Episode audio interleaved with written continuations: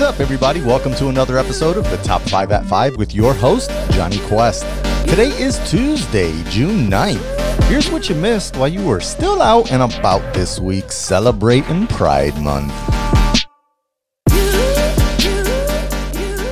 So, mask or no mask? That seems to be the question. We've been told for quite some time that we should all wear masks when in public. This was especially important because we were told that asymptomatic carriers, you know, the people that have the disease but show no signs of symptoms, well, they could easily spread the disease unknowingly. Thus, we should all wear masks just in case you have an errant sneeze while looking at the price of kumquats and someone steps into your aerosol. But then, yesterday, a technical lead for the vid at the WHO, that's the WHO, World Health Organization, said in a briefing that, quote, from the data we have, it still seems to be rare that an asymptomatic person actually transmits onward to a secondary individual. It's very rare. Now, several experts were immediately skeptical. For one, the WHO provided no publicly available data to back that statement up, and the statement also seemed vague about the distinction between asymptomatic and pre symptomatic spread. Other research has shown that a person may be most infectious, judging by the level of the virus shed from their body right before symptoms appear. End quote. So,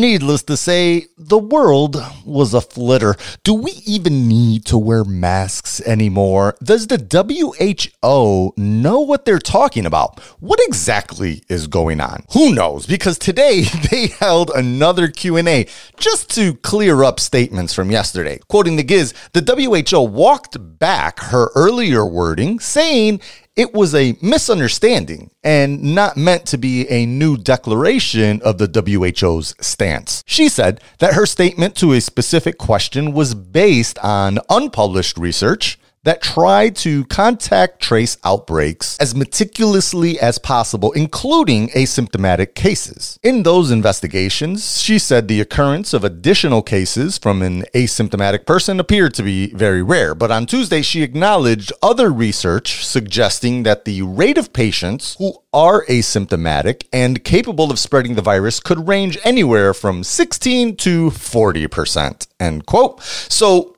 yeah, I guess the takeaway here is that, well, there are still a bunch of unanswered questions.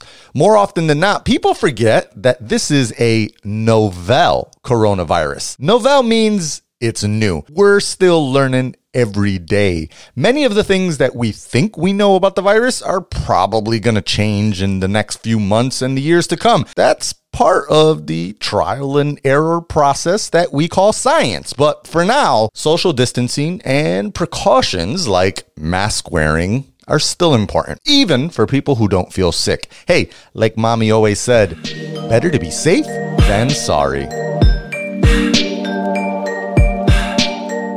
IBM sent a letter to Congress, and in it, their CEO, Arvind Krishna, said they would no longer offer or develop general purpose facial recognition technologies. They've been one of the biggest players in the game for years now, but Today, they're specifically addressing responsible use of tech by law enforcement, even citing George Floyd and Breonna Taylor and other deaths at the hand of police in the US. Quoting TNW, Krishna suggested that there need to be key policy changes through police reform, responsible use of technology, and broadening skills and educational opportunities. He said that IBM won't offer this technology as it might be used for mass surveillance. IBM firmly opposes and will not condone uses of any technology, including facial recognition technology offered by other vendors for mass surveillance, racial profiling, violations of basic human rights and freedoms, or any purpose which is not consistent with our values. End quote. So definitely a great first step in helping to end an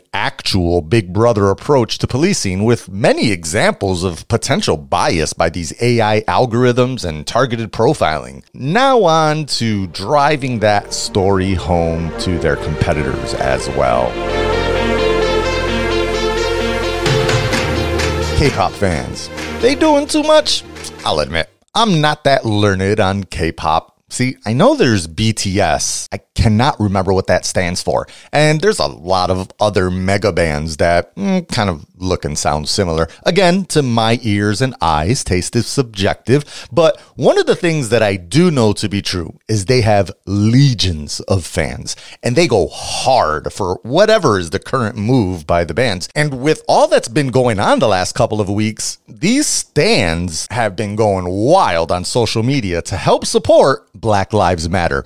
They took over the hashtags of White Lives Matter, Blue Lives Matter. They started flooding those with photos and videos of K pop singers, or they call them fan cams. They responded to requests from police departments for tips on rioters with images of police brutality. They made clickbait posts like they started a thread where it looks like it's going to be a story about Jay Z, Beyonce, and Rihanna all having beef. But when you click on it, it takes you to a BLM site and points you towards donations, which is pretty powerful. Speaking of which, BTS has actually donated $1 million to Black Lives Matter. So, in quote, support of that, fans launched an effort to collectively match that donation themselves under the hashtag match a million. And as of today, they've surpassed that goal at one and a quarter million dollars with donations still rolling in. According to the BTS Army's site for the donations, the funds will be split evenly between 16 different organizations in support of advancing reform and support for people of color. I had no idea this was even a possible thing, but honestly, thanks to the K-pop stans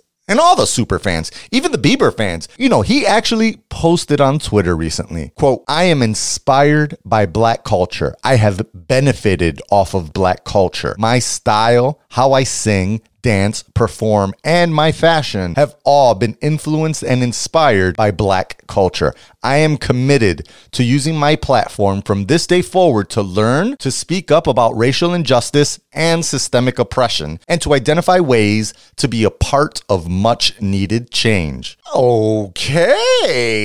Now, if you remember back in 2014, there was a video of a 15 year old Bieber delivering racist jokes that dropped. Of course, he later apologized. In December of last year, Bieber actually posted on Instagram When I was young, I was uneducated and found myself saying really hurtful things, not knowing the power of my words. Racism is still very prevalent, and I want to use my voice to remind we are all human beings and all of equal value before God. He kind of Christian now, but hey, show that support.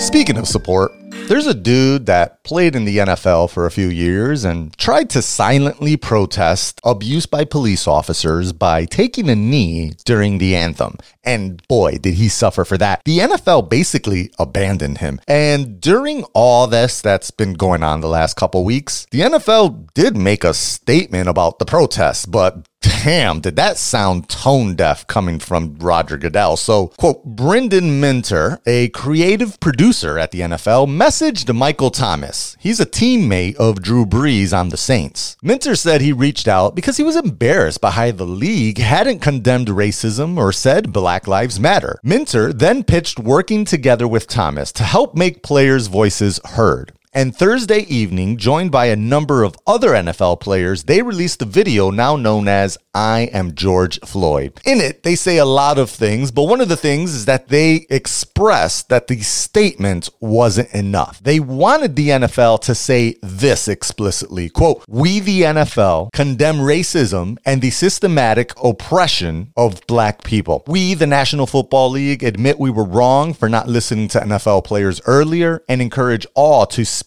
out and peacefully protest. We, the National Football League, believe Black Lives Matter. Now, Goodell himself was so moved by the video, he actually felt that they were talking to him directly. So the next day, he dropped his own video on Twitter. We, the National Football League, condemn racism and the systematic oppression of black people. We, the National Football League, admit we were wrong for not listening to NFL players earlier and encourage all to speak out and peacefully protest. We, the National Football League, believe Black Lives Matter. I personally protest with you and want to be part of the much needed change in this country. Good first step. Of course, Trumpito wasn't too happy with Goodell's statement or with Drew Brees walking back his earlier comments. Quote, I am a big fan of Drew Brees, the president said on Friday. I think he's truly one of the greatest quarterbacks, but he should not have taken back his original stance on honoring our magnificent American flag. No kneeling. Come on, Mao. Brees shot back, Mr. President. This is not an issue about the American flag. It has never been. We can no longer use the flag to turn people away or distract them from the real issues that face our black communities. We must stop talking about the flag and shift our attention to the real issues of systemic racial injustice, economic oppression, police brutality, and judicial and prison reform. We as a white community need to listen and learn from the pain and suffering of our black communities. We must acknowledge the problems, identify the solutions, and then put this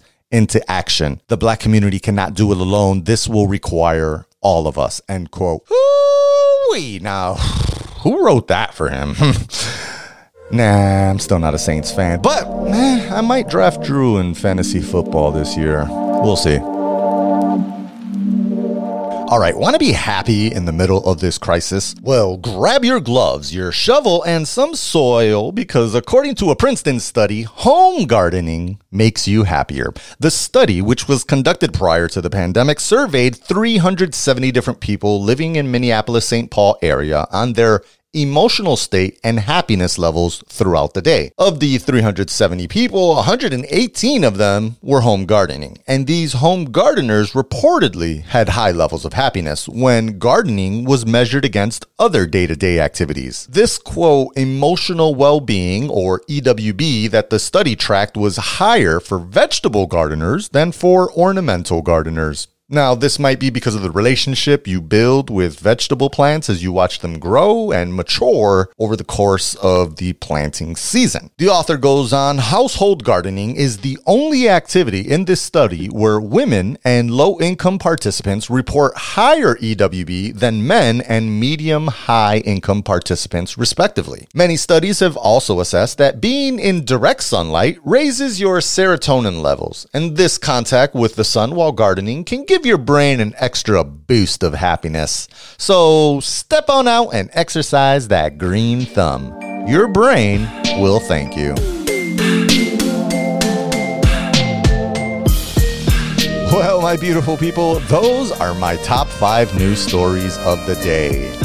Real quick, if you haven't yet seen, and if you were a fan of the early 90s movies from Bill and Ted, they dropped a new trailer today for Bill and Ted Face the Music. Looks pretty good, and supposedly it's going to drop in August, so I guess we'll just have to wait and see if theaters are open by then. At least the drive in theaters will be. Also, if you're already on YouTube and you have like four hours of time and you have a graduate in your home, that commencement speech that was promised earlier from like literally everyone that could possibly give positive words, I mean, like from Barack Obama, Michelle on down, right? That's called Dear Class of 2020. It's like I said, somewhere between three and four hours long. Tons of people giving you graduation advice. So, highly recommend if you have someone that's supposed to be going to a commencement ceremony or missed out on one this season, they can take advantage of that. Anyways, I hope you guys can take advantage of Taco Tuesday today. And as always, remember to stay focused, proud, and dedicated in all you do. Dodge the rest. Catch up with me. I got you with the news.